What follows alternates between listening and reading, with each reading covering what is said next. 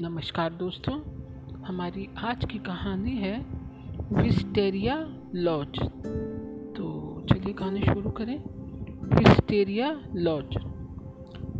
सन अठारह सौ बानवे ईस्वी के मार्च महीने के अंतिम दिनों का एक उदास और धूल भरा दिन था। मैं और होम्स उस समय लंच कर रहे थे। जब होम्स को एक टेलीग्राम मिला, उसने उसी समय उसका जवाब भी लिख दिया था। वह बोला कुछ नहीं, लेकिन मामला उसके दिमाग में घूम रहा था। इसका अंदाज़ा इस बात से लगाया जा सकता है कि वह लंच के बाद बड़ी विचारपूर्ण मुद्रा के साथ आतिशदान के पास जाकर खड़ा हो गया था और खामोशी के साथ अपना पाइप पीने लगा। बीच बीच में वह टेलीग्राम द्वारा आए संदेश पर भी नज़र डाल देता था। अचानक वह मेरी तरफ़ घूमा। उस समय उसकी आँखों में एक शरारती चमक थी। मैं समझता हूँ, वाटसन, कि एक पढ़े लिखे व्यक्ति होने के नाते तुम्हें अच्छा खासा शब्द ज्ञान हो जाना चाहिए। उसने कहा, तुम यह बताओ कि विलक्षण शब्द की क्या व्याख्या करोगे? विलक्षण शब्द की? अजीब, अनूठा, अनोखा, मैंने कहा। मगर मेरी इस व्याख्या पर उसने सिर हिला दिया। उसका सिर हिलाने का मतलब इनकार में था।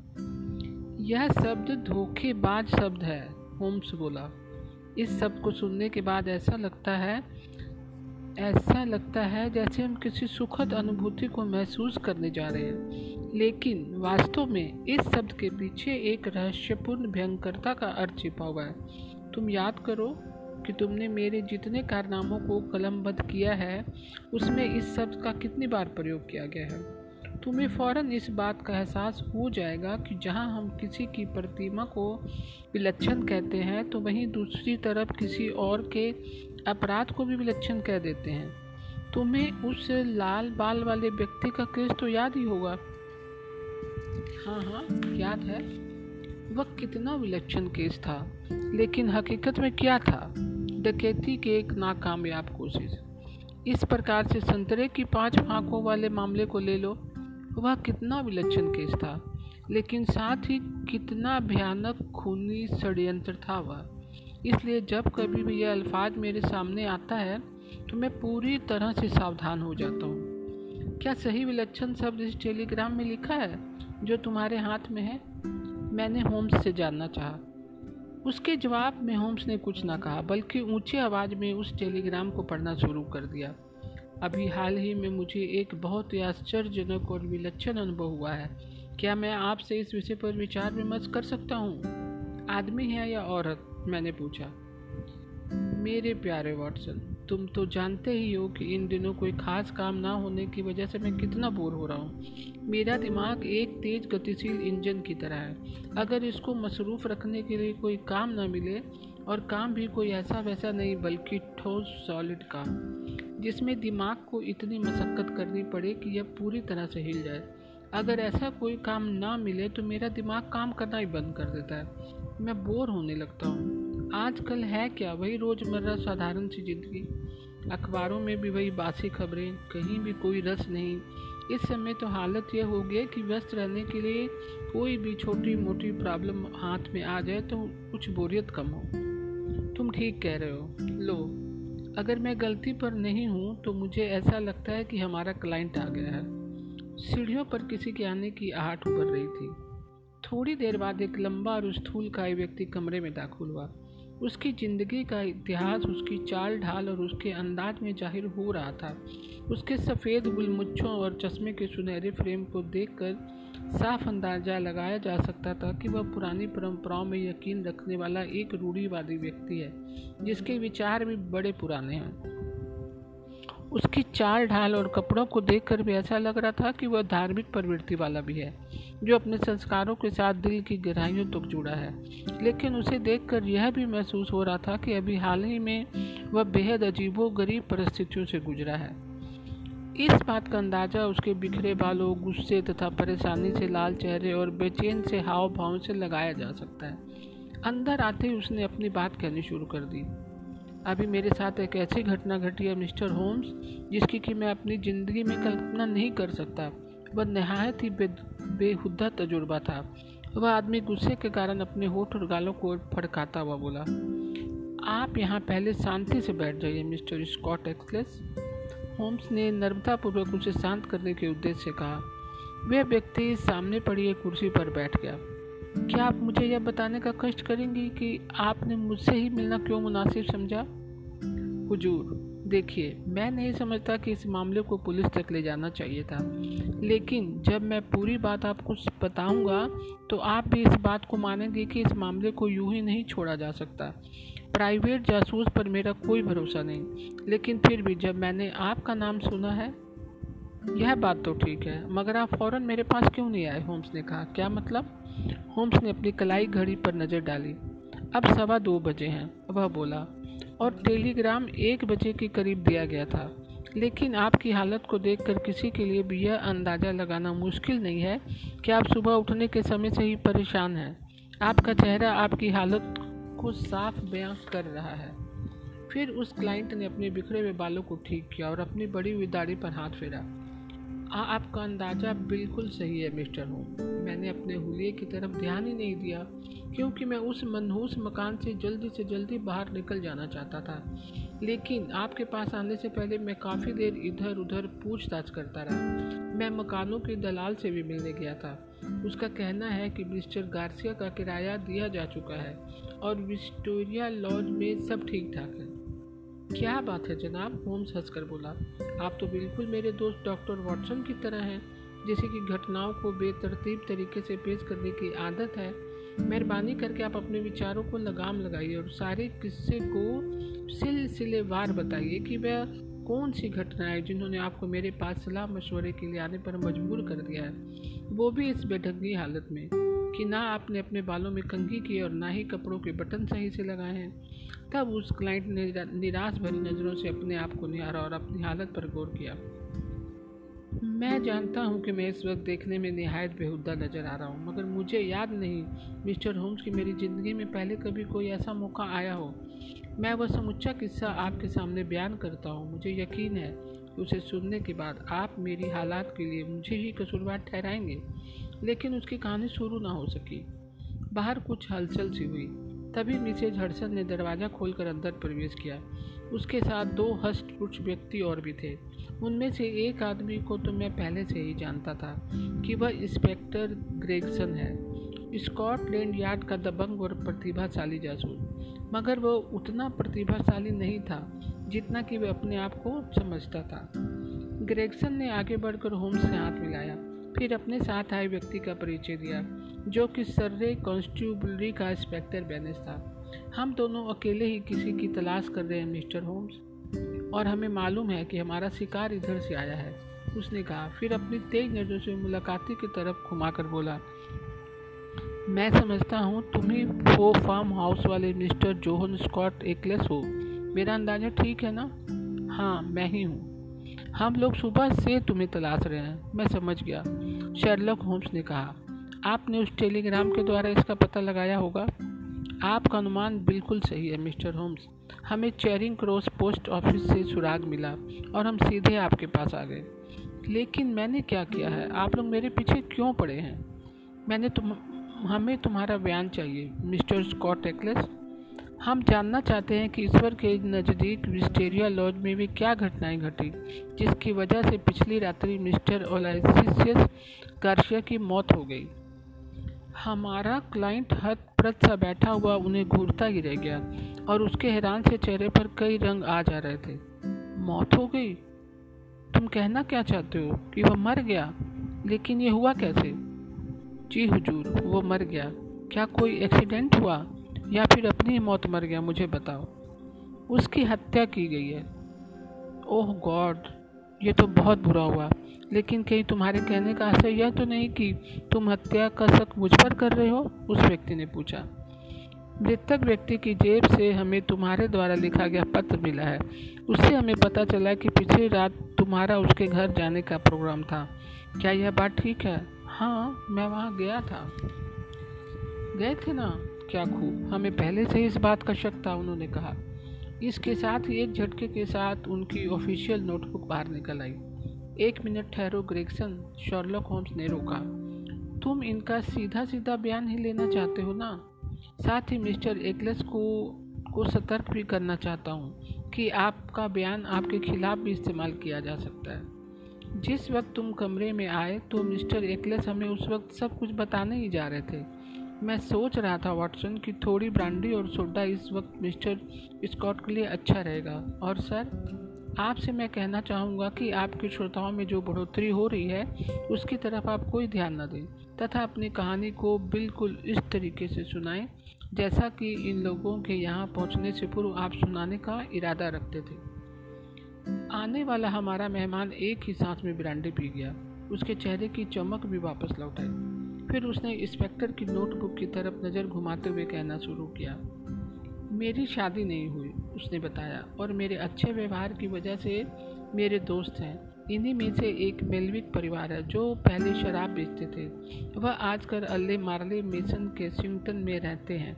उसके घर पर एक दिन मेरी एक एक नौजवान से भेंट हुई, जिसका नाम गार्सिया था। मैं जानता हूँ कि वह स्पेनिश मूल का था और एसबेसी से जुड़ा हुआ था। वह काफ़ी अच्छी अंग्रेज़ी बोलता था। अपनी ज़िंदगी में मैंने पहले कभी इतना सुसंस्कृत और सुंदर इंसान इंसान शायद नहीं देखा था। ना जाने कैसे हम लोगों में बहुत ही जल्दी दोस्ती हो गई। पहली ही मुलाकात में वह मुझे पसंद करने लगा और मुलाकात के दूसरे दिन वह मुझसे मिलने घर आ गया। फिर उसके बाद क्या हुआ? बातों ही बातों में उसने मुझे अपने घर विक्टोरिया लॉज में कुछ दिन बिताने का निमंत्रण दे दिया। आप तो जानते हैं विक्टोरिया और ईश्वर से दो मिल है। खैर, कोई बात नहीं थी। मैं पिछली शाम उससे मिलने के लिए ईश्वर पहुँच गया। वहाँ पहुँचने से पहले ही बातों बातों में मुझे, वे मुझे अपने घर के सदस्यों के बारे में बता चुका था। उसके बाद क्या हुआ? उसके साथ उसका एक वफादार नौकर भी था, जो उसी के देश का रहने वाला था और उसकी ज़रूरतों का भी वह पूरा ध्यान रखता था। इसके अलावा उसके पास एक खाना बनाने वाला भी था, जो बहुत ही उम्दा खाना बनाता था। यह रसोईया उसे किसी यात्रा के दौरान मिल गया था।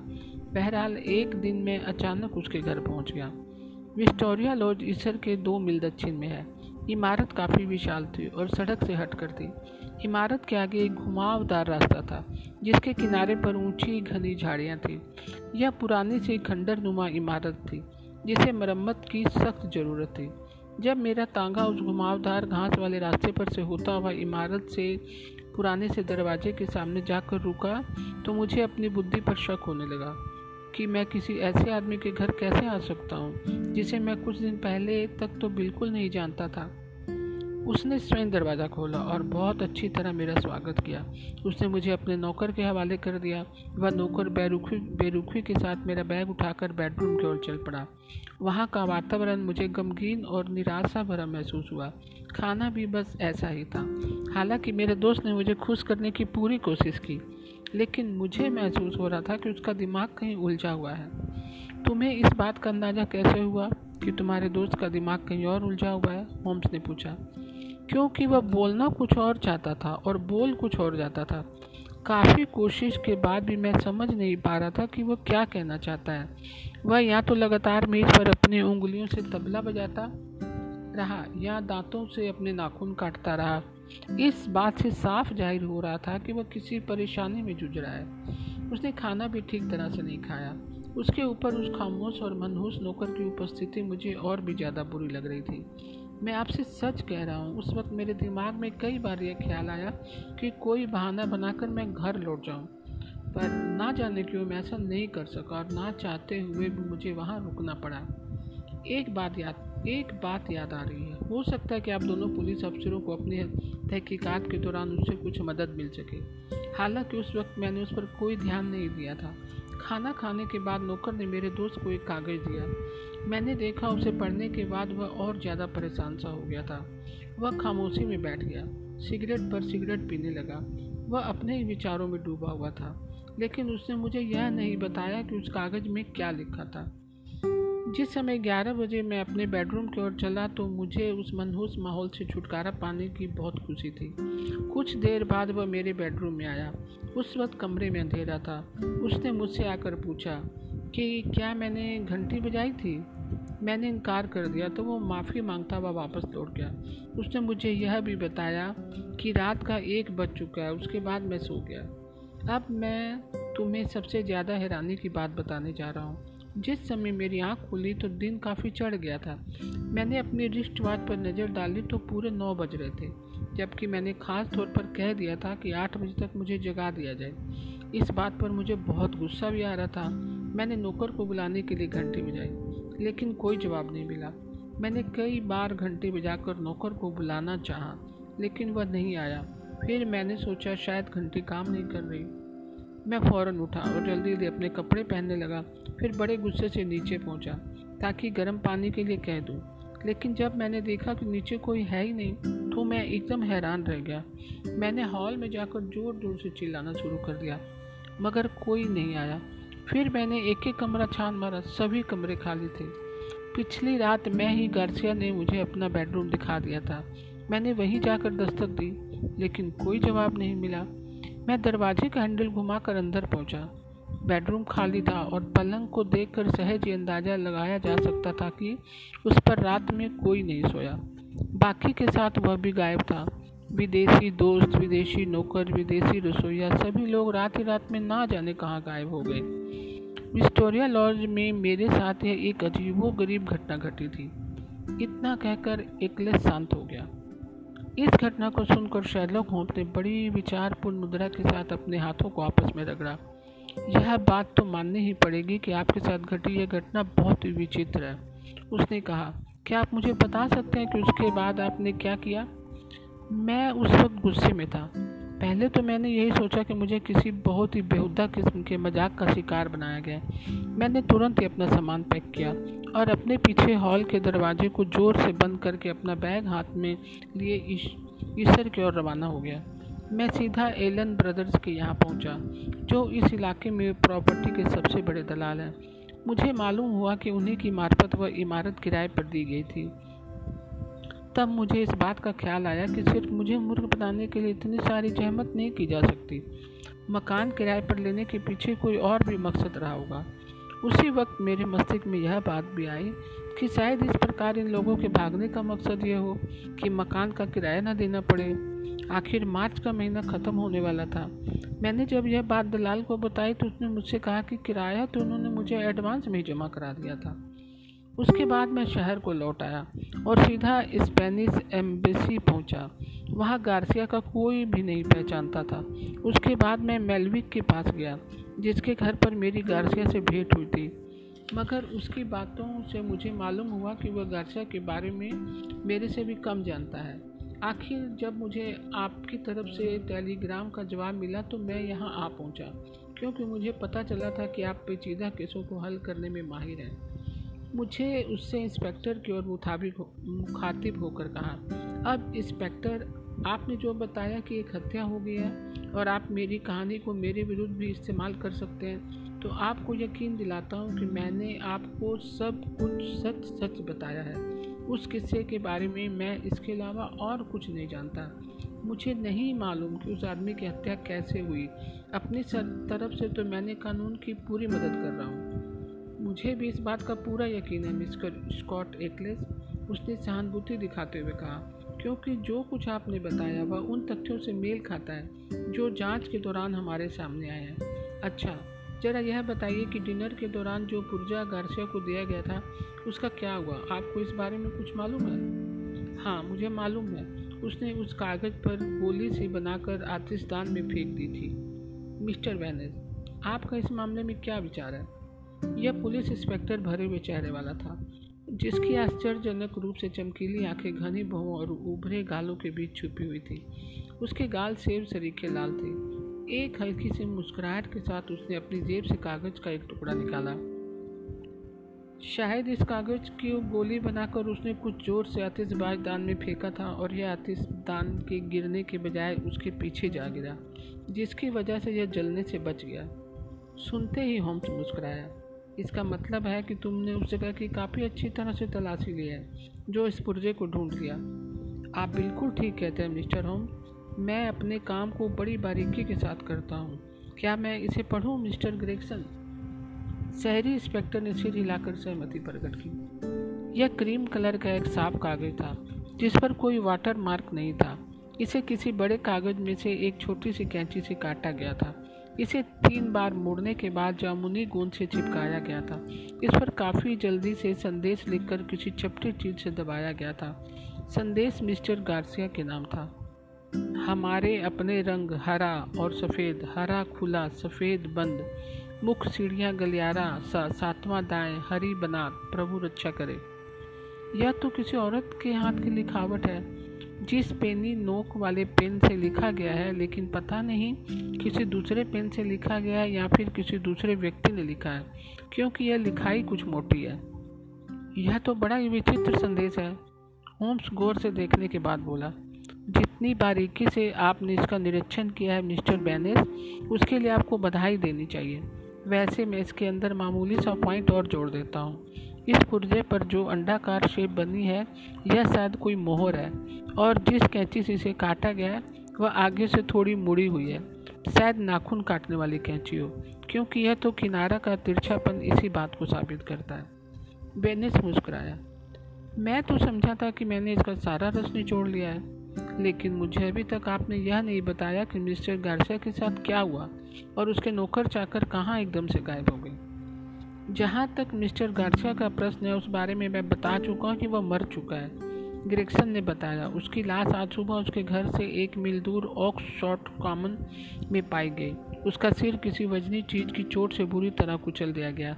लाश एक निर्जन स्थान पर पाई गई, जहाँ दूर दूर तक दूर दूर तक कोई मकान नहीं है। ऐसा लगता है कि उस पर पीछे से हमला किया गया और हमलावर उसके मर जाने के बाद भी उस पर चोट करता रहा।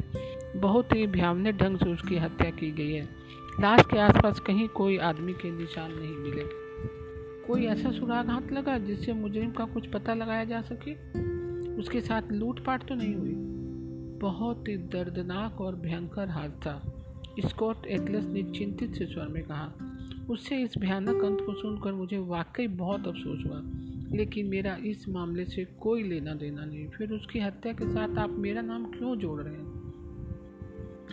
क्योंकि मृतक की जेब से आप द्वारा लिखा वह पत्र बरामद हुआ है, जिसे आपने उसे लिखा था कि कल रात आप उससे मिलने के लिए आएँगे और कल रात ही उसकी हत्या हो गई। आपके पत्र द्वारा ही हमें मृतक का नाम व पता मालूम हुआ। सुबह नौ बजे के बाद हम लोग उसके घर पहुँचे और हमें वहाँ कोई नहीं मिला। इंस्पेक्टर बैनस ने बताया, उसके बाद मैंने ग्रेक्सन को तार भेजा, ताकि वे लंदन में आपकी तलाश करें। इस बीच मैंने विक्टोरिया लॉज की छानबीन की। इसके बाद मैं शहर आकर मिस्टर ग्रेक्सन से मिला, और अब हम दोनों आपके सामने हैं। अब मेरा ख्याल है कि हमें आगे की कार्रवाई शुरू कर देनी चाहिए ग्रेक्सन ने कहा। फिर वो स्कॉट एकलेस से मुताबिक होकर बोला, आप हमारे साथ पुलिस स्टेशन चले चलिए। वहाँ आपका कलमबद्ध बयान लिया जाएगा। मुझे पुलिस स्टेशन चलने में कोई एतराज़ नहीं। लेकिन जाने से पहले मैं मिस्टर होम्स से इतना ज़रूर कहना चाहूँगा कि मैं आपका बड़ा नाम सुनकर आपके पास आया था। मुझे उम्मीद है कि आप सच्चाई का पता लगाने में कोई कसर नहीं छोड़ेंगे। मुझे आशा है, इंस्पेक्टर बैनेस कि आपको मेरे साथ काम करने में कोई एतराज़ नहीं होगा, होम्स ने कहा। यह तो मेरी खुशकिस्मती है, मिस्टर होम्स, कि मैं तुम्हारे साथ काम करूँ बैनेस ने तत्परता से कहा। इतना तो मैं समझ गया हूँ कि आप बड़े प्रोफेशनल तरीके से इस मामले की तहकीकात कर रहे हैं। मैं जानना चाहता हूँ कि क्या आपको कोई ऐसा सुराग मिला जिससे इस बात का ठीक ठाक पता लग सके कि हत्या किस वक्त हुई, होम्स ने पूछा। वह एक बजे से पहले वहाँ था। जितनी देर पहले यह कुछ नहीं कहा जा सकता, क्योंकि एक बजे बारिश बारिश आरंभ हो गई थी और हत्या उससे पहले की जा चुकी थी, उसने बताया। लेकिन यह तो असंभव सी बात है, स्कॉट टेक्लस चीखते हुए बोला। क्योंकि ठीक एक बजे तो उसके बेडरूम में मुझसे बात की थी। मैं दावे के साथ कह सकता हूँ कि वह उसी की आवाज़ थी। हैरानी की बात है, लेकिन नामुमकिन नहीं, होम्स ने धीरे से मुस्कुराते हुए कहा। क्या तुम्हारे पास कोई खास सबूत है जो इस हत्या से संबंधित हो? ग्रेक्सन ने पूछा।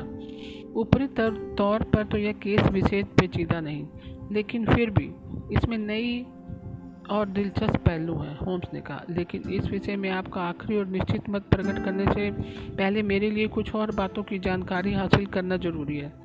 वैसे इंस्पेक्टर बैनेस, अपनी जाँच पड़ताल के दौरान क्या आपको इस पुरुषे के अतिरिक्त और कोई खास सबूत मिला था? इंस्पेक्टर ने गौर से होम्स की ओर निहारा। एक दो खास चीज़ें, बैनेस बोला। पहले पुलिस स्टेशन में मैं अपना काम निपटा लूँ, फिर मैं उसके बाद उन चीज़ों के बारे में आपसे राय मशवरा करने की सोचूँगा। मैं हर वक्त आपकी मदद के लिए तैयार हूँ, शेरलक होम्स ने घंटी बजाते हुए कहा। मिसेज हेडसन, जरा इन सज्जनों को बाहर तक पहुँचा दीजिए और किसी लड़के के हाथ यह तार भिजवा दीजिए कि वह जनाब के लिए पाँच सीलिंग भी दे देगा। उन मेहमानों के जाने के बाद हम लोग काफ़ी देर तक खामोशी धारण किए बैठे रहे। होम्स पाइप के गहरे गश्त लेता हुआ गंभीरता पूर्वक मुद्रा में ना जाने क्या क्या सोचने लगा। अब बताओ, वॉटसन। वह एकाएक मेरी ओर घूरा। तुम्हारे इस मामले में क्या विचार है? मुझे तो लगता है स्कॉट एक्लेस बिल्कुल सच कह रहा है, वाटसन ने बताया। मैं हत्या के बारे में तुम्हारे विचार जानना चाहता हूँ, होम्स ने अपने शब्दों पर ज़ोर दिया। मेरा तो यही ख्याल है कि मृतक के नौकर के गायब होने का कारण यही लगता है कि वे किसी न किसी रूप में इस हत्या से जुड़े हैं और कानून से बचने के लिए ही गायब हो गए। इस बात में कोई शक नहीं वह सिर हिलाकर बोला। लेकिन सवाल यह पैदा होता है कि अगर वे दोनों उसकी हत्या के षडयंत्र में शामिल हैं तो उन्होंने हत्या के लिए वही रात क्यों चुनी, जबकि उनके यहाँ एक मेहमान भी आया हुआ था? आखिर वो उस घर में अकेला उन्हीं के रहमो करम पर तो रहता था? वे किसी भी दूसरी रात उसका काम तमाम कर सकते थे। आखिर उन्होंने उसे मारने के लिए वही रात विशेष तौर पर क्यों चुनी? फिर वे वहाँ से भागे क्यों? यह सवाल भी तुमने ठीक किया कि मैं भागे क्यों? होम्स फिर धीरे से सिर हिलाकर बोला, लेकिन इसके साथ ही एक और ज़बरदस्त तथ्य भी है और वह तथ्य है, हमारे क्लाइंट स्कॉट एकलेस का वह बयान, जिसके बारे में तुम्हारी भी यही राय है कि वह बयान इतना आश्चर्यजनक होने के साथ बिल्कुल सच्चा है। इस बयान के साथ जो तथ्य हमारे हाथ लगे हैं, उसकी रोशनी में अगर एक अनुमान लगाया जाए तो हो सकता है कि हम सच्चाई के बिल्कुल नज़दीक पहुंचकर खूनी को पकड़ लें। और तुम्हारा अनुमान क्या है? इतना तो तुम्हें मानना ही पड़ेगा, वाटसन, कि मैं इस सारे मामले को किसी भी किस्म का मज़ाक समझता तो नामुमकिन है, क्योंकि आगे के घटनाक्रम के मुताबिक एक हत्या हो जाती है। लेकिन स्कॉट टेक्लस को मिस्टेरिया लॉज में निमंत्रित करना उद्देश्यहीन नहीं लगता। क्या मकसद हो सकता है उसका? हो सकता है उसे वैसे ही नई दोस्ती के चाव में बुला लिया हो। हम इस सारे मामले को एक एक कड़ी को जोड़ते हुए चलते हैं। इस नौजवान स्पेनिश गार्सिया को और स्कॉट एक्लेस की अचानक दोस्ती के पीछे कोई ना कोई कारण होना चाहिए। वह गार्सिया था, जिसने दोस्ती का हाथ सबसे पहले बढ़ाया। उसने स्कॉट एक्लेस की मुलाकात के अगले ही दिन संबंध स्थापित किया, जो कि लंदन के दूसरे कोने में रहता है। उसके बाद उसने उसे ईश्वर आने की दावत भी दे दी और उसे स्कॉट से मंजूर, मंजूरी भी करवा दिया। सवाल पैदा होता है कि वह स्कॉट से क्या चाहता था। स्कॉट से उसका कौन सा मतलब निकलता था? अब मुझे इस आदमी में कोई खास आकर्षण नज़र नहीं आता। कोई हाजिर जवाब किस्म का मजाकिया आदमी भी नहीं लगता, जिसने गप्पे मारने में मज़ा आता हो। फिर गार्सिया को अपने परिचित दूसरे आदमियों के मुकाबले में इस आदमी के अंदर क्या खास बात नज़र आई, जो उसके उद्देश्य की पूर्ति कर सकती थी? सोचने वाली बात है, इस आदमी में गार्सिया को कौन सी खूबी दिखाई दी, जो इसे ही चुना, इसे ही अपना दोस्त बनाया। मुझे एक खूबी नज़र आती है और वह यह है कि स्कॉट एक इज्जतदार व पारिवारिक इंसान है। ऐसा इंसान जिसकी बात दूसरे आदमी भी ध्यानपूर्वक सुनते हैं। मुझे यकीन है कि गार्सिया उसे किसी घटना का चश्मदीद गवाह बनाना चाहता था, ताकि जब वह दूसरे के सामने उस घटना को सुनाए तो सब यकीन कर ले। तुमने खुद अपनी आँखों से देखा है कि दोनों इंस्पेक्टरों में से किसी ने भी उसका बयान सुनने के बाद उसे सवाल जवाब करने का कष्ट नहीं किया? और ना, है ना हैरानी की बात? लेकिन समझ में नहीं आता कि वो उसे किस घटना का चश्मदीद गवाह बनाना चाहते हैं। इसका तो पता लगाना पड़ेगा क्योंकि जो हालात सामने हैं उससे तो लगता है कि सारा घटनाक्रम ही किसी दूसरी दिशा में मुड़ गया है। अभी तक मुझे तो समझ में नहीं आया मैंने बता दिया। ऐसी बात तो नहीं गार्सिया अपने किसी अपराध के लिए स्कॉट को गवाह बनाना चाहता हो? वाटसन तुमने तो कमाल कर दिया। मुझे लगता है कि शायद यही बा, बात है। बातचीत करने से दिमाग खुलता है। चलो, हम मान लेते हैं कि विक्टोरिया लॉज में षडयंत्रकारियों का अड्डा था। हम मान लेते हैं कि जो कुछ भी वहाँ घटा था, वह एक बजे से पहले घटा था। यह पूरी तरह मुमकिन है कि घड़ी की सुइयों को आगे पीछे करके उन्होंने स्कॉट को उस वक्त से पहले ही सोने के लिए भेज दिया गया हो। जो समय वह समझ रहा था, इसलिए यह बात भी पूरी उम्मीद है कि जब गार्सिया उसके कमरे में गया और स्कॉट समझ रहा था कि तब एक बजा हो सकता है उस वक्त बारह बजे हो। अब अगर गार्सिया जो करना चाहता था, वो करके वापस आ सकता था। निश्चित समय की सीमा रेखा के अंदर। बाद में अगर उसके ऊपर किसी तरह का इल्ज़ाम आता तो वह स्कॉट के माध्यम से उस आरोप को जोरदार शब्दों में विरोध करते हुए कहता कि वह उस वक्त मुलजिम के साथ उसके घर मौजूद था। उसका इरादा था कि अगर वह अपने कृत्य से किसी कानूनी मामले में फंसता तो स्कॉट एक्लेस को अपने बचाव में तुरूप के पत्ते की तरह इस्तेमाल कर लेता। तुम्हारी बात एकदम सही है, मेरी समझ में भी आ गई, लेकिन उसके नौकर आखिर वहाँ से क्यों फरार हो गए? मेरे पास अभी इस मामले से संबंधित संपूर्ण तथ्य मौजूद नहीं, इसलिए इस बारे में अभी निश्चित रूप से कुछ नहीं कहा जा सकता। लेकिन तुम जिस ढंग से अभी तक प्राप्त जानकारी को अपने अनुमानों के इर्द गिर्द घुमाने की कोशिश कर रहे हो, उसके बारे में मैं समझता हूँ कि मामले की तय तक पहुँचने का वह तरीका एकदम गलत है। हो सकता है। लेकिन बस संदेश जो आया था, उसके बारे में तुम्हारा क्या ख्याल है? पहले हमें उस संदेश की शब्दावली को देखना होगा, जो इस प्रकार है, हमारे अपने रंग, हरा, सफ़ेद, ऐसा लगता है जैसे किसी प्रतियोगिता की तरफ़ इशारा है। हरा, खुला, सफ़ेद, बंद, ज़ाहिर है कि यह किसी किस्म का संकेत है। मुख्य सीढ़ियाँ, पहला गलियारा, सातवां दाए, हरी बनात इन शब्दों से साफ़ मालूम होता है कि गुप्त रूप से मिलने के लिए कहा जा रहा है। और वह मुलाकात निश्चित रूप से काफ़ी खतरनाक भी हो सकती है। अन्यथा संदेश के अंत में यह ना लिखा होता, प्रभु रक्षा करे। आखिर होता है कि काफ़ी खतरनाक मामला है। हो सकता है इस सारे मामले की जड़ में अपनी पत्नी की बेफाई, बेवफाई से क्रोधित कोई पति निकले। इस मामले में यह डी अक्षर शायद हमारी मदद करे। वह आदमी स्पेनिश था। मेरा ख्याल है कि डी से डोलोरस बनता होगा। क्योंकि स्पेन में औरतों को यह नाम रखना काफ़ी सामान्य सी बात है। उसने सोचने वाली मुद्रा से कहा, गुड वॉटसन, वेरी गुड। तुमने तो कमाल ही कर दिया। अपने दिमाग को तो तोड़ाया मगर गलत दिशा में। क्योंकि कोई भी स्पेनिश अगर दूसरे स्पेनिश को कुछ लिखेगा तो स्पेनिश भाषा में ही लिखेगा। इसको जिसने भी लिखा है, वह अंग्रेज़ है। फिर वह कुछ देर बाद बोला, मेरा ख्याल है कि अब हमें थोड़ा आराम करना चाहिए। जब तक कि इंस्पेक्टर बैनेस हमें लेने नहीं आ जाता। अब माथा पच्ची करना बेकार है। इंस्पेक्टर के आने से पहले ही होम्स के भेजे हुए टेलीग्राम का जवाब आ गया था। पढ़ने के बाद होम्स ने वह टेलीग्राम मेरी ओर बढ़ाया और हंसने लगा। अब हम उच्च वर्ग के लोगों के समाज में दाखिल होने जा रहे हैं, उसने बताया। उस टेलीग्राम में कुछ नाम बपते पते थे। Lord Harringby the Dingle sir George Ffolliott Oxford Towers mister Hynes JP Purdey Place mister James Baker William Forton Old Hall mister Henderson High Gable red red Joshua Stone Nether Walsling अपनी गतिविधियों के क्षेत्र में छोटा रखने का यह सबसे आसान तरीका था। होम्स ने कहा, मुझे यकीन है कि सुव्यवस्थित तरीके से काम करने वाले इंस्पेक्टर बैनेस ने भी इसी से मिलता जुलता कोई तरीका अपनाया होगा। मैं समझा नहीं। सुनो मेरे प्यारे दोस्त, हम इस नतीजे पर पहुँचे हैं कि डिनर के दौरान जो संदेश गार्सिया को मिला था, वह किसी गुप्त मुलाकात से संबंधित था।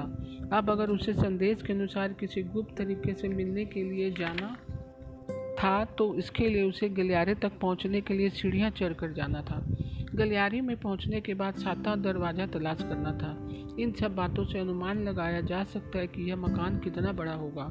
उसके साथ यह भी अनुमान लगाना ज़्यादा मुश्किल नहीं कि वह मकान ऑक्सफोर्ड से ज़्यादा दूर नहीं होना चाहिए, क्योंकि गार्सिया उसकी तरफ़ पैदल ही जा रहा था। और जो तथ्य उस वक्त हमारे सामने है, उनके मुताबिक उसे एक निश्चित समय के बीच बिस्टेरिया लॉज लौट कर भी आना था। और वह सम, समय शायद एक बजे तक का था। अब चूँकि ऑक्सफोर्ड के आसपास बड़े मकान और इमारतें ज़्यादा होनी चाहिए इसलिए मैंने एक सीधा रास्ता अपनाया कि इस इलाके के जिस दलाल का ज़िक्र स्कॉट एक्लेस ने किया है और उससे जवाब में मुझे यह लिस्ट भेज दी हमारी परेशानी का दूसरा छोर इन्हीं लोगों के बीच छिपा है। हम लोग उसी दिन शाम छः बजे पहले ही ईसर के सुंदर गाँव श्री में इंस्पेक्टर के साथ पहुँचे। मैं और होम्स अपना ज़रूरी सामान लेकर गए थे क्योंकि रात को वहीं ठहरना था। इसलिए हमने बुल नाम की एक लॉज में आरामदायक कमरे के लिए और अपना सामान उसमें रख कर इंस्पेक्टर बैनेट के साथ विस्टेरिया लॉज का मुआयना करने चल पड़े। मार्च के महीने की अंधेरी और सर्द रात थी। बारिश की बौछार हवा के साथ हमारे चेहरे पर पड़ रही थी। उस वीरान रास्ते में मौसम एकदम मेल खा रहा था जिसे कि होकर सड़क गुजर रही थी और हमें एक दुखांत तथा त्रासिक लक्ष्य की ओर लिए जा रही थी। कुछ देर का सफ़र तय करने पर हम बड़े लकड़ी के गेट के पास पहुँच गए, जिसके पार पेड़ों के बीच से गुजरता एक बड़ा रास्ता जा रहा था। उस घुमावदार रास्ते से होकर हम उस अंधेरी इमारत के सामने पहुँच गए।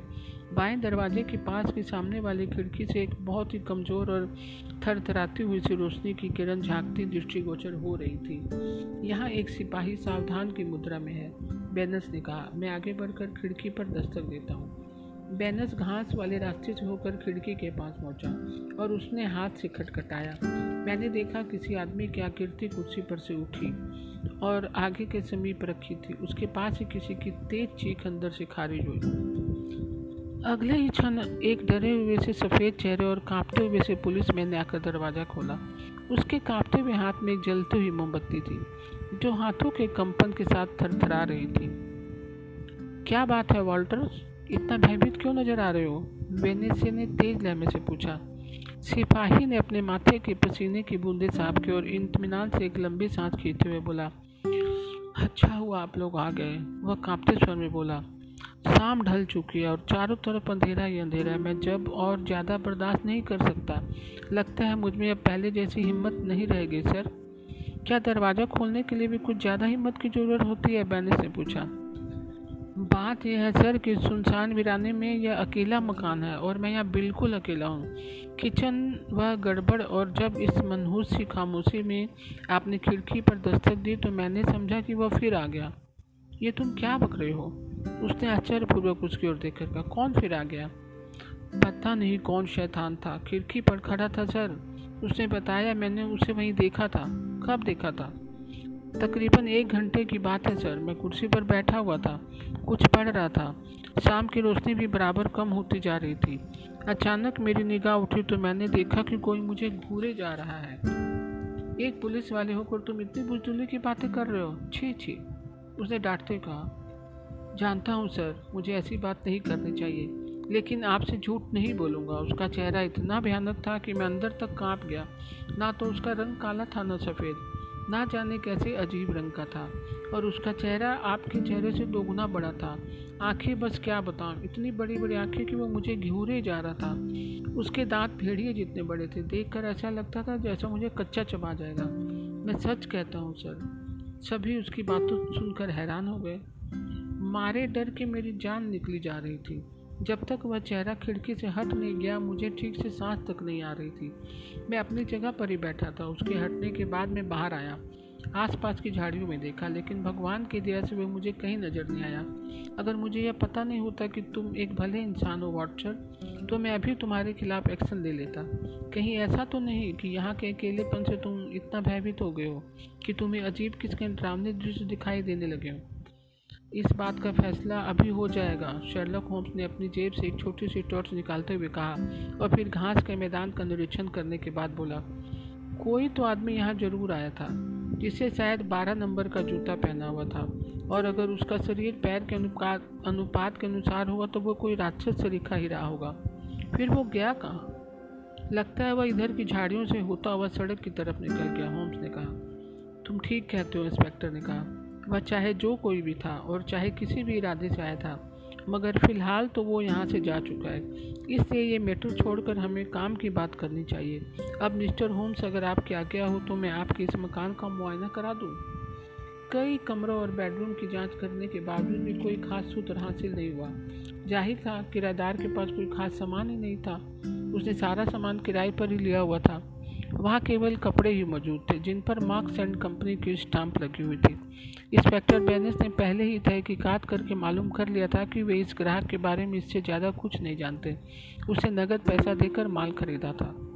इसके अलावा तंबाकू के पाइप, कुछ नॉवल, जिनमें से दो स्पेनिश थे, एक पुराना सा रिवाल्वर, एक गिटार किराएदार की निजी संपत्ति के रूप में उस मकान में थी, जो उन लोगों के हाथ में लगी। मैं पहले ही यहाँ देख चुका था और जानता था कि यहाँ कुछ नहीं मिलने वाला। लेकिन फिर भी एक नज़र आपको दिखा देना मैं ज़रूरी समझता था, पेनिस ने कहा। अब आप किचन का भी मुआयना कर लीजिए। यह मकान की पिछली साइड में बना था, जहाँ अंधेरा था और इसकी छत ऊँची थी। उसके एक कोने में घास का गद्दा बिछा हुआ था, जिस पर शायद रसोईया सोता होगा। किचन की टेबल पर जूठे बर्तनों का ढेर लगा था। इन बर्तनों को देखकर पिछली रात की याद आ रही थी, जिसमें खाना खाया गया था। इसे देखिए मिस्टर होम्स। बेनस ने होम्स का संबोधित करते हुए कहा यह क्या है? मोमबत्ती की रोशनी में उस आश्चर्यजनक वस्तु को देखा गया, जो कि एक अलमारी के पीछे खड़ी थी। वह मुड़ी टुड़ी सूखी और मुरझाई सिया करती थी। तो यह पता लगाना मुश्किल था कि यह क्या है। एक बार मैंने समझा कि कहीं चमड़े के बोने की लाश तो नहीं, फिर मुझे लगा कि यह किसी बंदर की लाश है। हम लोग किसी निष्कर्ष पर नहीं पहुँच पाए। कि यह आदमी है या जानवर। इसके बीच में एक डबल डोर सी लिपटी हुई थी, जिसमें सफ़ेद सीप के टुकड़े से लगे हुए थे। बहुत खूब। वेरी वेरी इंटरेस्टिंग होम्स ने उस वस्तु को गौर से देखा, और इसके अलावा और कुछ भी नहीं। खामोशी के साथ बैनर समीर सिंह के पास ले आया, और उसने अपनी मोमबत्ती को आगे कर दिया। उसमें किसी बड़े से पंछी के अंग का अवयव पड़े हुए थे। जिसमें बड़ी बेरहमी के साथ नोचा गया था, क्योंकि उन पर अभी भी पर लगे हुए थे, वे छितराए हुए पड़े थे। होम्स ने कटे हुए सिर के साथ लंबी कलगी की ओर इशारा करते हुए कहा, ज़ाहिर है कि यह सफ़ेद मुर्गी है, उसने कहा। यह तो बहुत ही जिज्ञासापूर्ण और दिलचस्प के साबित होता जा रहा है, लेकिन इंस्पेक्टर बैनेस ने सबसे आखिर में एक और भी भयानक और विमर्श वस्तु दिखाई। उसने सीख के नीचे से एक जस्ते का घड़ा निकाला जिसमें काफ़ी मात्रा में खून मौजूद था। उसके बाद उसने कठौती में से कुछ जली हुई हड्डियाँ बाहर निकाली। यहाँ कुछ काटा भी गया है और कुछ जलाया भी गया है। वह बोला, हमने इन्हें राख में से निकाला है। सुबह ही डॉक्टर हमारे साथ था। उसने बताया था कि ये किसी आदमी के अवशेष हैं। होम्स ने मुस्कुराते हुए अपने हाथों को रगड़ा। तुम बधाई के पात्र हो, इंस्पेक्टर, कि तुम ऐस, एक ऐसे शानदार और अनोखे केस पर काम कर रहे हो। मुझे यह कहने में कोई हिचक नहीं कि तुम काफ़ी प्रतिभाशाली भी हो। होम्स की अपने बारे में यह राय सुनकर इंस्पेक्टर बैनेज की छोटी छोटी आँखें खुशी से चमक गई। आप ठीक कह रहे हैं, मिस्टर होम्स, वह बोला। लेकिन इस देहाती वातावरण में प्रतिभा कुंठित होकर रह जाती है। फिर भी मैं समझता हूँ कि किस प्रकार का केस आदमी को अपनी प्रतिभा दिखाने का मौका तो देता ही है। और मैं इस मौके का पूरा लाभ उठाने की कोशिश कर रहा हूँ। वैसे आपके ख्याल में ये हड्डियाँ किसकी हो सकती हैं? मेरे ख्याल में ये हड्डियाँ किसी भेड़िए की या किसी मेमने की, शेरलॉक होम्स ने देख कर बताया। और यह मुर्गा? फ़िलहाल तो यही कहा जा सकता है कि यह सब कुछ अद्भुत है, आश्चर्यजनक है। आश्चर्यजनक तो है ही हजूर एक बात और साबित होती है कि इस घर में कुछ अजीब लोग रहते हैं, जिनकी हरकतें भी अजीब हैं। इनमें से एक तो मारा गया। सोचने वाली बात यह है कि क्या नौकर ने उसे मार डाला? अगर ऐसा है तो उन्हें पकड़ना होगा। इसके लिए मैंने वैसे तो हर रास्ते की निगरानी शुरू करवा दी है, मगर फिर भी मैं इस सारे मामले को कुछ दूसरे ढंग से ही सोच रहा हूँ। यानी तुम्हारे पास कुछ और भी थ्योरी है? है तो मिस्टर होम्स। मगर अभी मैं ज़ाहिर नहीं कर सकता क्योंकि उस पर मैं अकेले ही अपने ढंग से काम करना चाहता हूँ। बुरा मत मानिए, मिस्टर होम। आप तो पहले ही काफ़ी नाम कमा चुके हैं, इसलिए मैं इस केस को आपकी मदद के बिना अकेले ही हल करना चाहता हूँ, ताकि बाद में कह सकूँ कि इस केस को मैंने हल कर दिया उसकी बात सुनकर होम्स हंस हंस भर दिया। यह तो अच्छी बात है, इंस्पेक्टर, वह बोला, अगर अपने रास्ते में चलो और मैं अपने रास्ते चलता हूँ। लेकिन फिर भी तुम्हें अगर मेरी ज़रूरत पड़े तो मेरे पास निसंकोच आ सकते हो। मेरा ख्याल है कि मुझे इस घर में जो कुछ देखना था वो मैंने देख लिया। अब चलूँगा। फिर हम लोग वापस लॉज में आ गए। मैं सोच ही रहा था कि जब होम्स फटाफट इस केस को हल कर लेगा और उसके बाद मुझे विस्तार से सारी बातें बताएगा। मुझे उस समय की बेताबी से इंतज़ार था। लिहाजा मैं इंतज़ार करने लगा और इंतज़ार ही करता रह गया। दिन पर दिन बीतते जा रहे थे, लेकिन मेरे दोस्त ने अगला कोई कदम अभी तक नहीं उठाया था। एक दिन वह शहर ज़रूर गया था, और उसकी बातों से मुझे लगा कि वह शायद ब्रिस्टिट म्यूज़ियम था। इसके अलावा और कुछ नहीं। बस इसके अलावा उसने कुछ नहीं किया था। वह खाली बैठा सोचता रहता था, फिर लंबी शहर को निकल जाता। वहाँ जाकर गाँव के लोगों से हँसी मज़ाक करता। उसने अब तक गाँव वालों से काफ़ी जान पहचान बढ़ा दी थी। मेरा विचार है वाटसन, कि गाँव में एक सप्ताह का वक्त गुजारना तुम्हारे लिए काफ़ी फ़ायदेमंद साबित होगा, एक दिन उसने कहा। प्रकृति के बीच रहकर फूल पौधों को देखना कितना अच्छा लगता है। अगर वहाँ घूमा जाए तो काफ़ी जानकारी मिल सकती है। वो रोज़ अकेले इन सब चीज़ों के साथ देहात के जंगलों में घूमने निकल जाता। मगर शाम को जब वह लौटता तो उसे पौधों और पत्तों की दयनीय हालत देखकर हँसी आती। घूमते फिरते इंस्पेक्टर बैने से भी मुलाकात हो जाती। जब वह मेरे दोस्त का अभिवादन करता तो उसके चेहरे पर एक मुस्कुराहट होती और आँखों में अजीब सी चमक। केस के बारे में वो बहुत कम बोलता और उसके कम बोलने से हमें इस बात का अनुमान हो जाता कि अपनी प्रगति से खुश है और उसे अपनी कामयाबी का पूरा भरोसा है।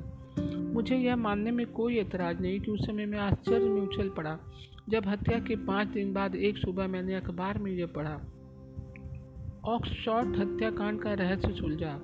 संदिग्ध हत्यारा गिरफ़्तार।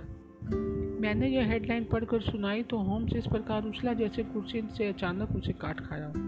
क्या कहा? वह चिल्लाया, तुम्हारा कहीं यह मतलब तो नहीं कि बैनेस ने इसे पकड़ लिया है? मुझे भी ऐसा लगता है, कहकर मैंने आगे की खबर पढ़नी शुरू की।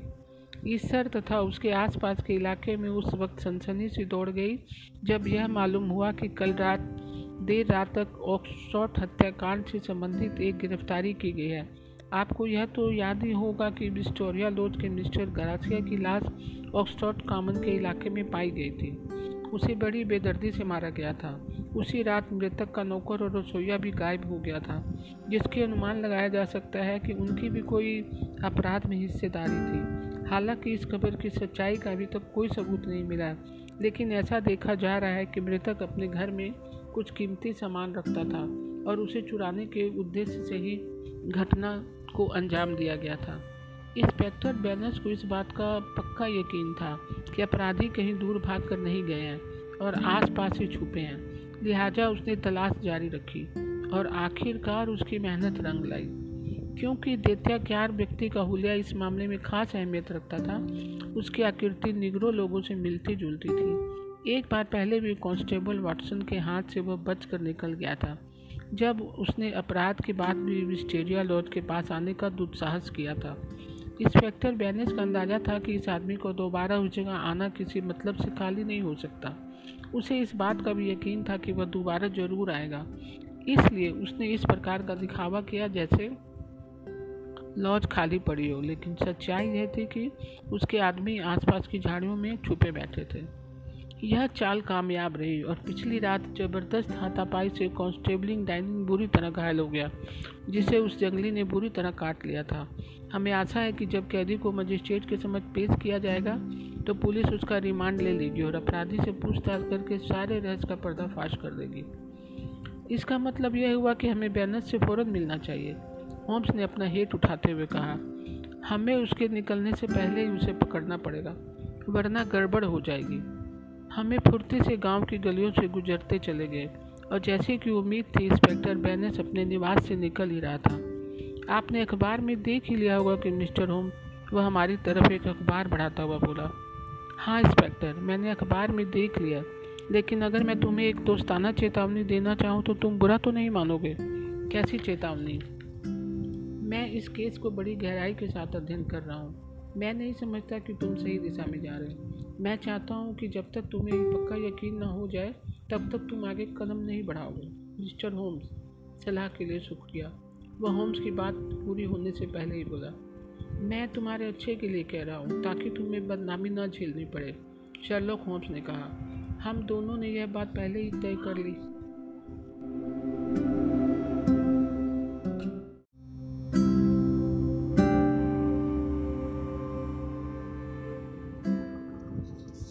नमस्कार दोस्तों। विस्टेरिया लोज की आगे की कहानी आज हम सुनते हैं। हम दोनों में यह बात पहले ही तय हो चुकी थी कि हम अपने अपने तरीके से काम करेंगे।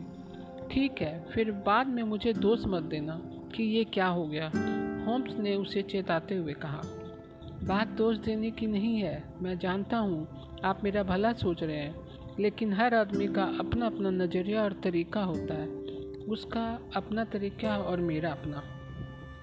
फिर तो आगे कुछ और कहने की कोई फ़ायदा नहीं, इंस्पेक्टर होम्स ने उसे घूरते हुए कहा। लेकिन मैं आपसे कुछ नहीं छिपा रहा हूँ, मिस्टर होम्स, वह बोला। जिस आदमी को हमने पकड़ना है, वह एकदम जंगली और बहुत शक्तिशाली है। शैतान की तरह लड़ता है। उसने डाइनिंग का अंगूठा चबा डाला है। अगर उस पर काबू ना पा लिया होता तो वह शायद उसे मार ही डालता।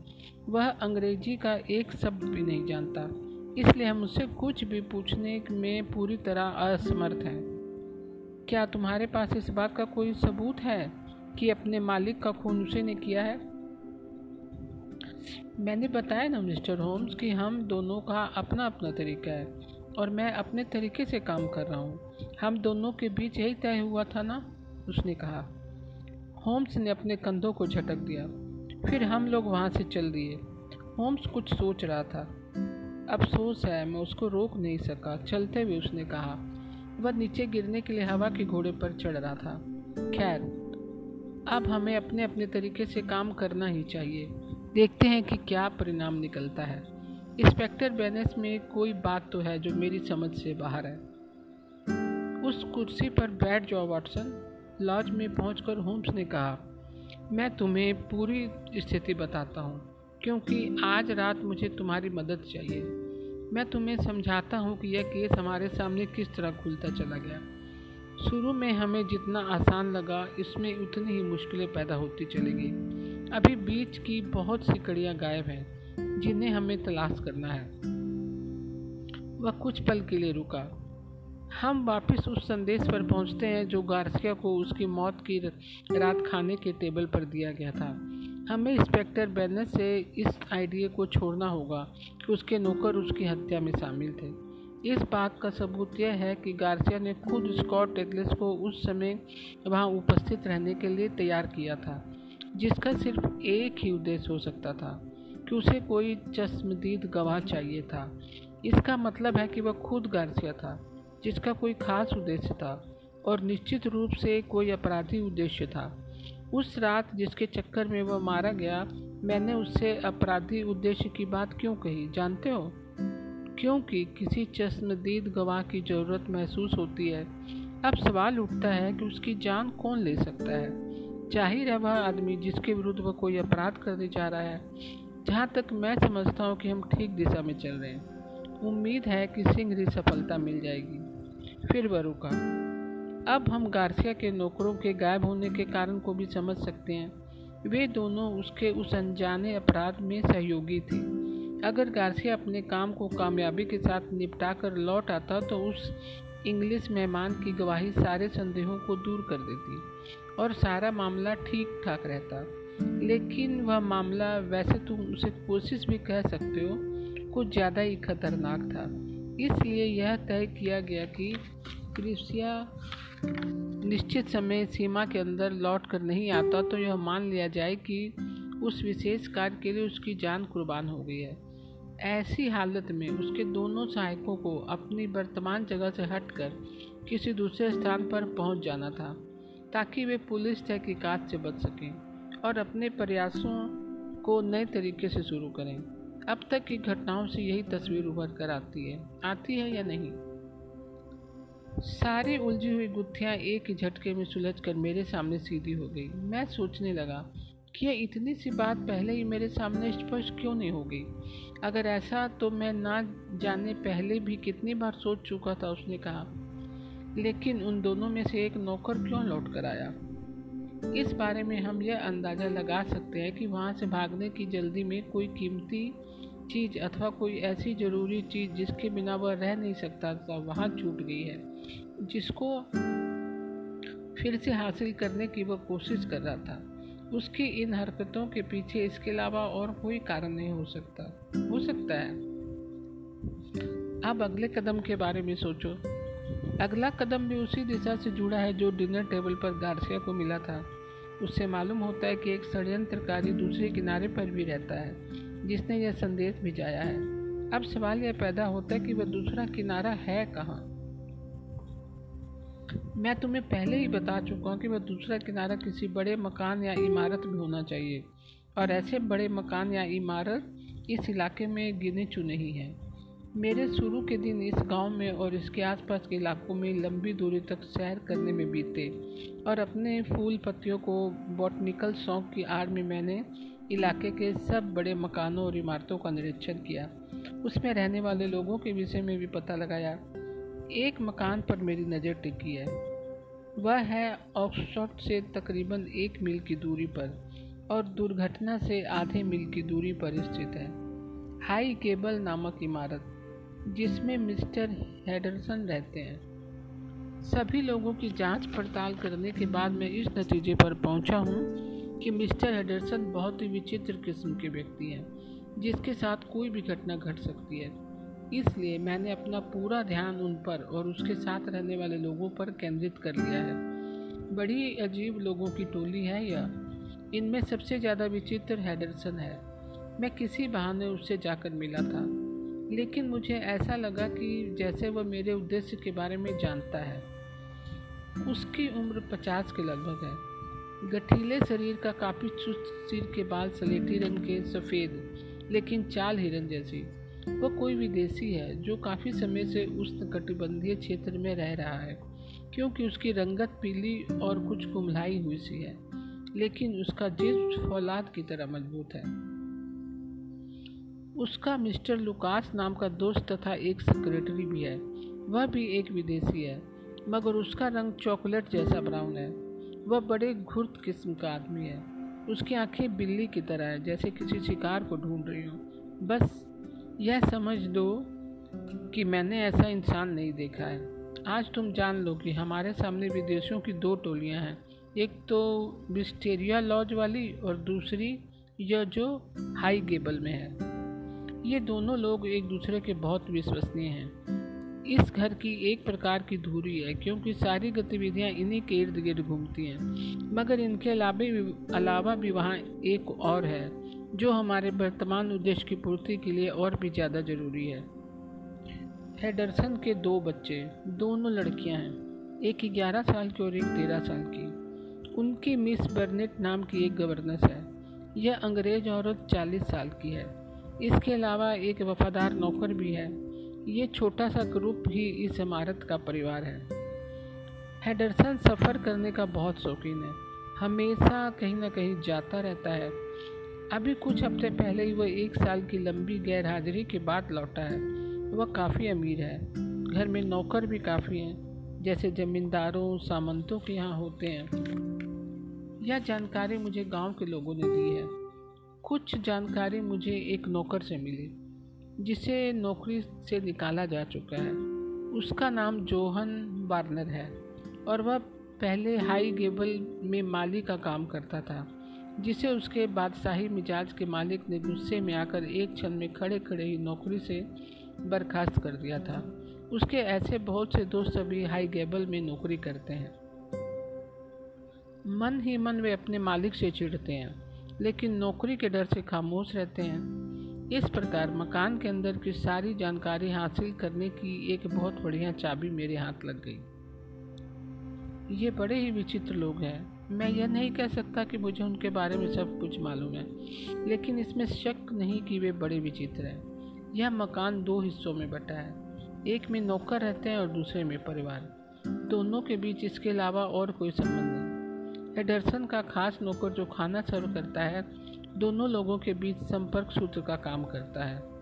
गवर्नेंस और बच्चे बगीचे के अलावा कहीं नहीं आते जाते। हेडरसन का सेक्रेटरी लुकास हर समय छाया की तरह उसके साथ लगा रहता है। नौकरों के बीच यह अफवाह फैली हुई है कि उनका मालिक किसी बात से बेहद भयभीत है। अपने मालिक के बारे में उस नौकर का कहना है कि वह दौलत की खातिर अपनी अपनी आत्मा को भी बेच देता है। कर्जदारों का पैसा नहीं लौटाता। पता नहीं साला कौन है, कहाँ से आया है। गुस्सा तो उसकी नाक पर बैठा रहता है। जब चाहे किसी भी नौकर को हंटर से पीटने लगता है, तब उसका सेक्रेटरी ही इस मामले को हैंडल करता है। अब हम इस जानकारी की रोशनी के सिचुएशन को समझने की चेष्टा करते हैं। हम इस बात को मान लेते हैं कि वह इस घर में ही भेजा गया था, जिसमें गार्सिया को वह काम करने की दावत दी गई थी, जिसकी योजना पहले से ही बनी हुई थी। अब सवाल यह पैदा होता है कि संदेश को लिखा किसने? वह जो कोई भी है, उस मकान के भीतर रहता है, अथवा यह कहा जाए कि रहती है, क्योंकि इस बात में इंस्पेक्टर बैनस और मैं एक मत हैं। यह पैगाम किसी औरत का ही हो सकता है। तो फिर वह औरत गवर्नेंस मिस बर्नेट के अलावा और कौन हो सकती है? मगर हम थोड़ी देर के लिए यह मान लें कि वह पैगाम मिस बर्नेट ने लिखा था तो उसकी उम्र को देखते हुए मेरी पहली धारणा गलत हो जाती है, जिससे मैंने कहा था कि इस मामले में कोई प्रेम प्रसंग जुड़ा है। अगर संदेश उसने ही लिखा है तो यह मानना पड़ेगा कि गार्सिया की दोस्त और सहयोगी है। इसके साथ ही प्रश्न भी उठता है कि उसकी मृत्यु की खबर सुनकर उसे किस प्रकार की प्रतिक्रिया की उम्मीद रखी जा सकती थी। अगर वह अपने बुरे कार्य की वजह से मारा गया तो वह अपने होठ सी लेगी। फिर भी उसके मन में उन लोगों के प्रति घृणा और करवाहट की आग सुलगती रहेगी, जिन्होंने गार्सिया की हत्या की है। और अगर उसे बदला लेने का मौका दिखाई दे तो वह शायद वह मदद करने के लिए तैयार हो जाए। इसलिए मैंने सोचा कि मैं अपने मकसद को पूरा करने के लिए हमें उसका इस्तेमाल कर लेना चाहिए। लेकिन तभी मुझे उस बात का पता चला कि हत्या की रात से ही मिस बर्नेट को किसी ने नहीं देखा। वह कहाँ गई? क्या हुआ? इस बात का मुझे कुछ पता नहीं चला। अब सवाल उठता है कि वह ज़िंदा है भी या उसके साथी की तरह उसका भी, उसे भी वही अंजाम दिया गया है। फिर उसको किसी ने कैद कर लिया है। इन सवालों के जवाब अभी हमें हासिल करने हैं। मैं समझता हूँ, वॉटसन, कि तुम मौके की नज़ाकत को अच्छी तरह समझ रहे हो। ऐसा कोई ठोस सबूत हमारे हाथ में नहीं है जिसके आधार पर हम सर्च वारंट हासिल कर सकें। अगर हम अपनी बात किसी मजिस्ट्रेट के सामने जाकर बताएँ तो वो मज़ाक उड़ा देगा। उस औरत के गायब हो जाने में कोई हलचल होने का सवाल ही नहीं उठता। क्योंकि इस विशाल इमारत में इस टोली का कोई सदस्य कहीं भी छुपकर हफ्तों के लिए गायब हो सकता है। इसलिए यह सोचा जा सकता है कि वह शायद न सिर्फ़ कहीं कैद हो, बल्कि उसकी जान को भी खतरा हो सकता है। इसलिए बराबर में उस मकान की निगरानी कर रहा था कि शायद कोई भनक मिल जाए। मगर ऐसा कुछ भी नहीं हुआ। फ़िलहाल मैं अपने जासूस बार्नर को उस मकान पर नज़र रखने के लिए छोड़ आया हूँ। लेकिन अब काफ़ी सोच विचार के बाद मैं इस नतीजे पर पहुँचा हूँ कि अगर कानूनी ढंग से हम इस मामले में कुछ नहीं कर सकते तो इस मामले की तह तक पहुँचने के लिए हमें अब कुछ खतरा तो उठाना ही पड़ेगा। किस किस्म का खतरा? मैंने पता कर लिया है कि उसका कमरा कौन सा है। एक बाहरी कोठरी की छत से उस कमरे तक पहुँचा जा सकता है। मेरा ख्याल है कि मैं और तुम दोनों आज रात वहाँ चलते हैं और इस रहस्य का पर्दाफाश करने की कोशिश करते हैं। मैं मानता हूँ कि मुझे यह कोई लुभावना प्रस्ताव नहीं लगा था, क्योंकि उस पुराने मकान का माहौल हत्या की जाँच से बोझिल था और उसमें रहने वाले विचित्र इंसान भी हो सकते थे। इसके अलावा जो कुछ भी हम करने जा रहे थे वह गैर कानूनी भी था। इन सब बातों को सोचने की वजह से मेरे दिल में कोई उत्साह पैदा नहीं हो रहा था। मगर होम्स की शख्सियत में कुछ ऐसा जादू था कि मैं उसके किसी भी सुझाव को मानने से इनकार नहीं कर सकता था। इसलिए मैंने उसके बड़े हाथ को खामोशी के साथ अपने हाथ में थाम लिया और इस प्रकार यह बात पक्की हो गई। लेकिन शायद भाग्य को यह मंजूर नहीं था। इस किस्से का अंत अपने इस साहसिक अभियान के साथ करते। शाम पाँच बज चुके थे। मार्च के महीने की शाम की छाई लंबी होने लगी थी। रोशनी धुंधली पड़ने लगी थी। तभी एक गवार देहाती उत्तेजित हालत में हमारे कमरे में दाखिल हुआ। वे सब लोग तो आखिर रेलगाड़ी से चले गए, मिस्टर होम्स। लेकिन वह औरत छूट आई है। मैं उसे अपने साथ ले आया ताकि आपसे मिला सकूँ। मैं उसे नीचे छोड़ कर आया हूँ। बार्नर, तुमने ये बहुत अच्छा काम किया। होम्स प्रसन्नता से उछल पड़ा। वाटसन अब इस केस की कड़ियाँ खुल रही हैं। घोड़ा गाड़ी के अंदर एक औरत मौजूद थी, जो थकान से बुरी तरह निढाल हो चुकी थी। उसका चेहरा बुरी तरह कुमलाया हुआ था। उसका सिर उसकी छाती में लुढ़का हुआ था। हमारे वहाँ पहुँचते उसने सिर उठाकर हमारी तरफ़ देखा। उसको देखते ही मैं समझ गया कि वह नशे में चूर है। आपने जिस तरह बताया था, मैं उसी प्रकार मकान की निगरानी कर रहा था मिस्टर होम्स। उस नौकर माली ने हमें बताया, जिसको मैंने इनकी जासूसी पर लगाया हुआ था। फिर उसने बताया, और जब घोड़ा गाड़ी बाहर आई तो मैंने उसका स्टेशन तक पीछा किया। ये ऐसे चल रही थी जैसे नींद में चल रही हो। लेकिन जब उन लोगों ने इन्हें रेल में चढ़ाना चाहा तो यह एकदम हरकत में आ गई और उन लोगों से जूझने लगी। फिर भी उन्होंने किसी प्रकार डब्बे में इसे चढ़ा लिया था। लेकिन यह दोबारा बाहर निकल आई। फिर मैंने इनकी मदद की और इन्हें एक घोड़ा गाड़ी में बिठा कर यहाँ ले आया। मैं रेल की खिड़की से झांकते हुए उस चेहरे को कभी नहीं भूल सकता, जो उस वक्त हमें घूर रहा था। जब मैं इन्हें बाहर की तरफ़ ले जा रहा था, आग उगलती हुई आँखों वाले उस पीले शैतान का चेहरा। उसका वश चलता तो वह मुझे कच्चा ही चबा जाता। वह मुझे ऐसे घूर रहा था जैसे मुझे भस्म ही कर डालेगा।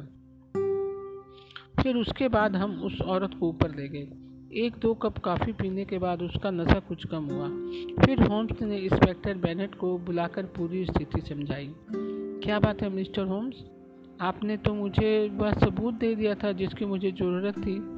वह बड़ी गर्मजोशी के साथ होम्स से हाथ मिलाता हुआ बोला, मैं भी शुरू से उसी चक्कर में था, जिसके चक्कर में आप थे।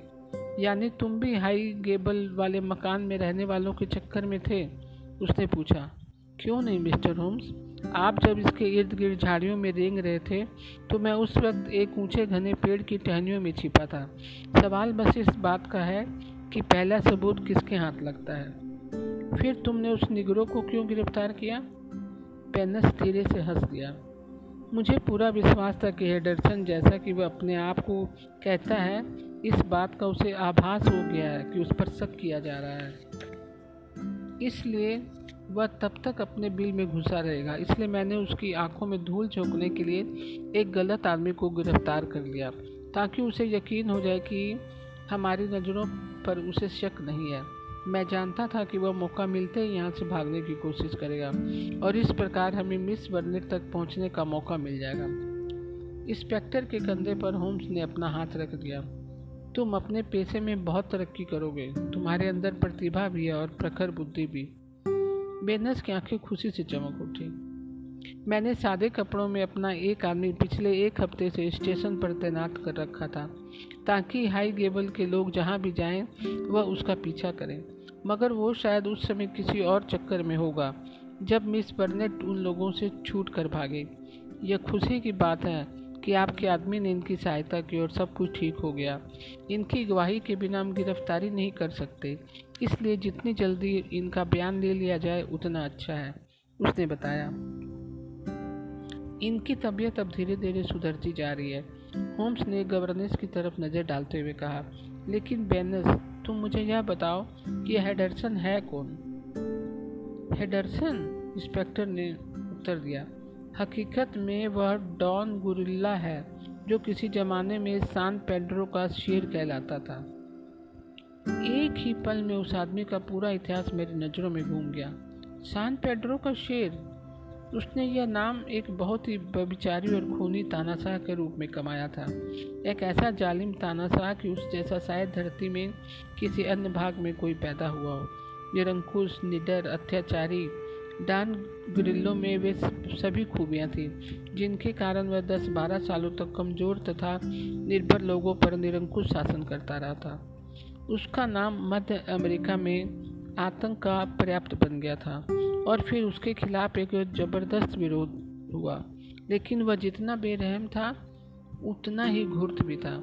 जैसे ही उस विद्रोही को खबर लगी, उसने अपना सारा खजाना एक जहाज़ पर पहुँचा दिया। वहाँ उसके विश्वस्त आदमी थे। अगले दिन विद्रोहियों ने महल पर हमला बोल दिया। महल उस वक्त खाली था। तानाशाह अपने दोनों बच्चों सेक्रेटरी और दौलत के साथ भागने में सफल हो गया। उसके बाद उसका कोई पता नहीं चला। ऐसा लगा जैसे वह दुनिया से ही गायब हो गया। उसके बारे में यूरोपियन अखबारों में खूब लिखा गया था, लेकिन यह कोई नहीं जानता था कि वह इस समय कहाँ और किस रूप में है। Yes, sir. डॉन गुरिल्ला, सान प्रेडो का शेर। बेनेस ने कहा, अगर आपने इस मुल्क का झंडा देखा है तो आपको पता होगा कि उसमें दो रंग हैं, हरा और सफ़ेद। बिल्कुल वही, जैसे कि उस संदेश में लिखे हुए थे। वह अपने आप को हेडरसन कहता था। लेकिन मैंने उसकी पिछली ज़िंदगी की खोज शुरू कर दी। पेरिस, रोम और मेड्रिड से खबर लेते हुए मैंने वार्सिलोवा तक का पता लगा लिया था, जहाँ अठारह सौ छियासी ईस्वी तक उसका जहाज़ जाकर लगा था। उसके देशवासियों की भी एक टोली उससे बदला लेने के लिए मुद्दत से उसकी तलाश में घूम रही थी। लेकिन इतने दिनों बाद अब जाकर कहीं उनकी मुराद पूरी हुई थी कि अब भी उसका पता ठिकाना लगा पाए थे, उसने कहा। उन लोगों ने उसका पता एक साल पहले ही लगा लिया था, मिस बर्नेट ने बताया। अब वह उठकर बैठ गई थी और अपनी सारी बातें गौर से सुन रही थी। एक बार उस पर कातिलाना हमला भी किया गया था। लेकिन ना जाने कैसे वह शैतान बच गया। और इस बार वह बहादुर और साहसी इंसान गार्सिया मारा गया, जबकि वह शैतान एक बार फिर बच गया। लेकिन यह सिलसिला रुकेगा नहीं। अब कोई और आएगा, वह भी कामयाब नहीं हुआ तो फिर कोई और आएगा, और तब तक आता रहेगा जब तक कि इंसाफ नहीं हो जाता। यह बात उतनी ही अटल है जितना कि कल के सूरज का उगना। कहते हुए उसका चेहरा नफरत से सिकुड़ गया था। लेकिन तुम इस मामले में कैसे शामिल हो हो गए मिस्टर बर्नेट?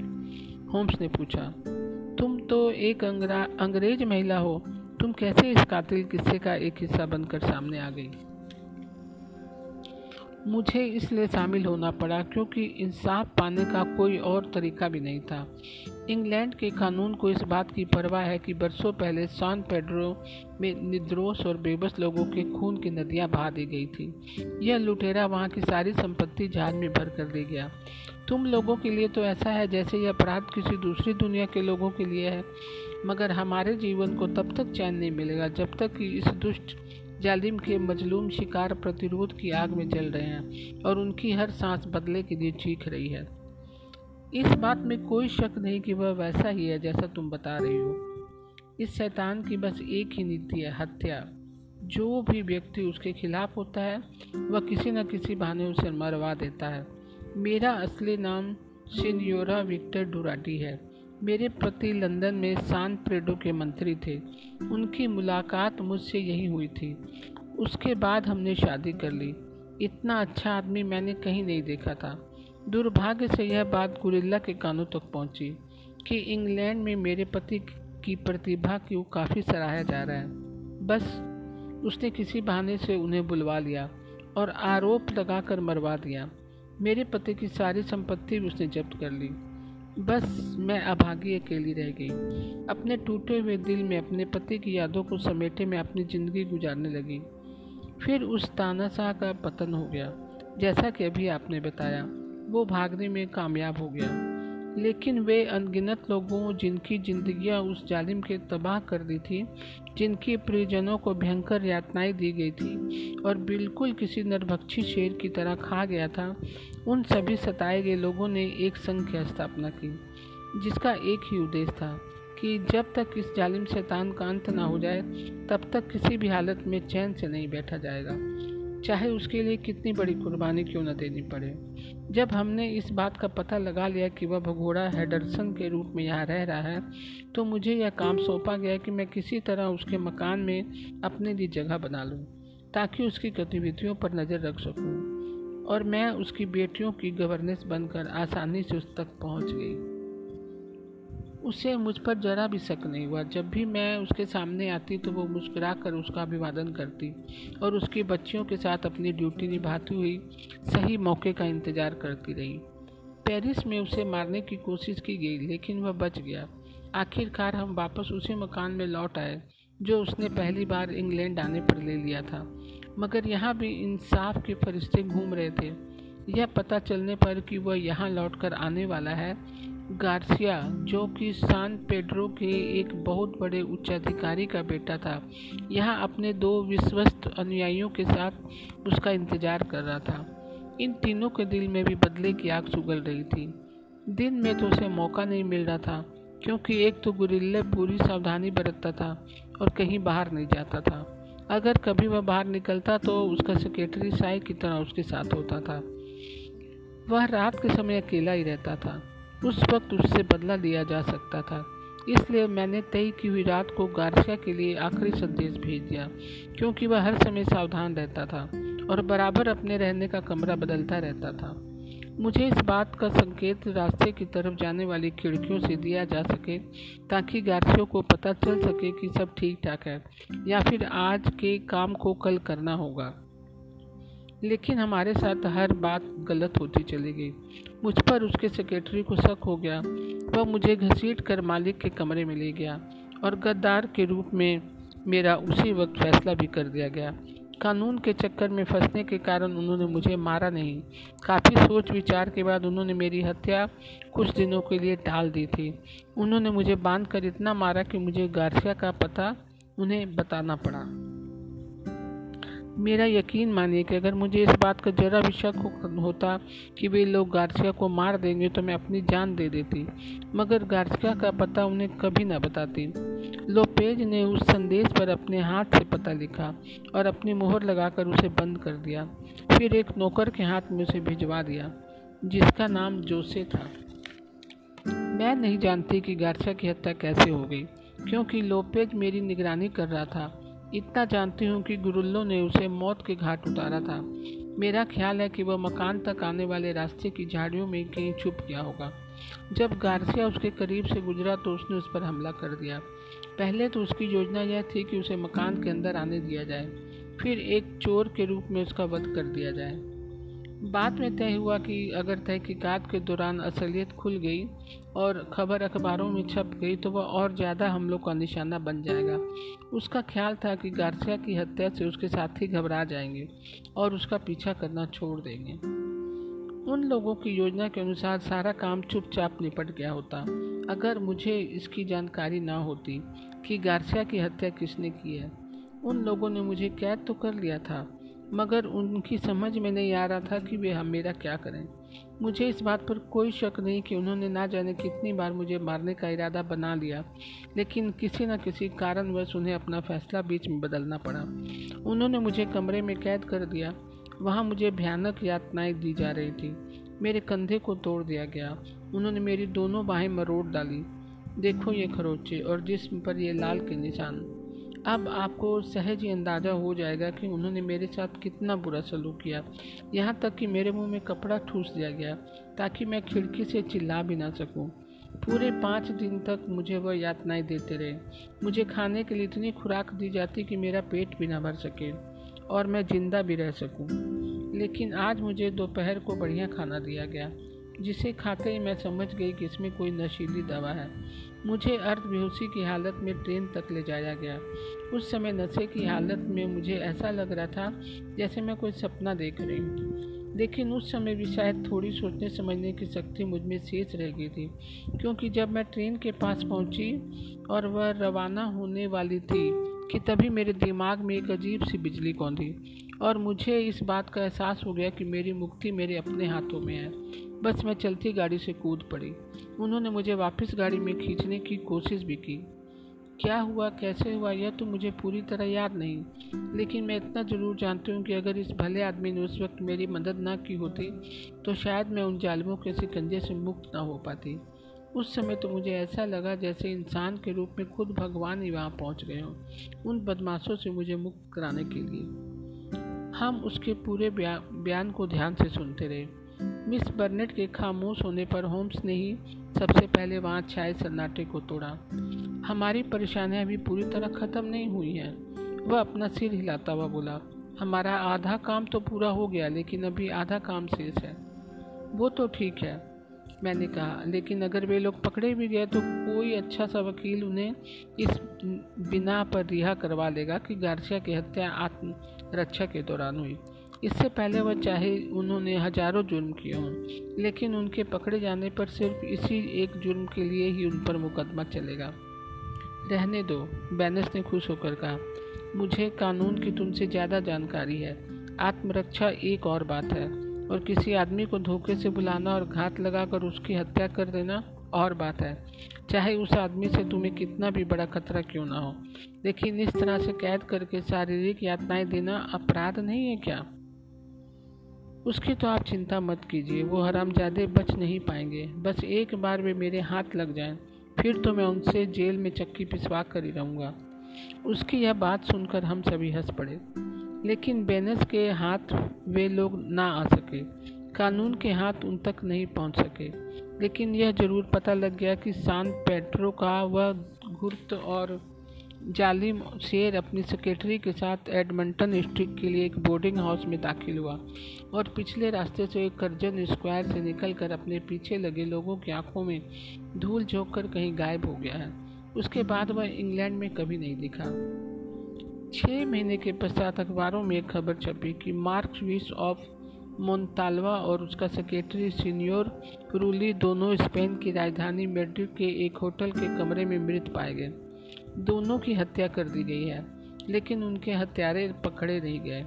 वे कैसे मरे, किस प्रकार मरे, कुछ नहीं पता चला। यह खबर पढ़कर इंस्पेक्टर बैनेट स्ट्रीट में मिलने के लिए आया। अखबार में उन दोनों की फ़ोटो छपी थी।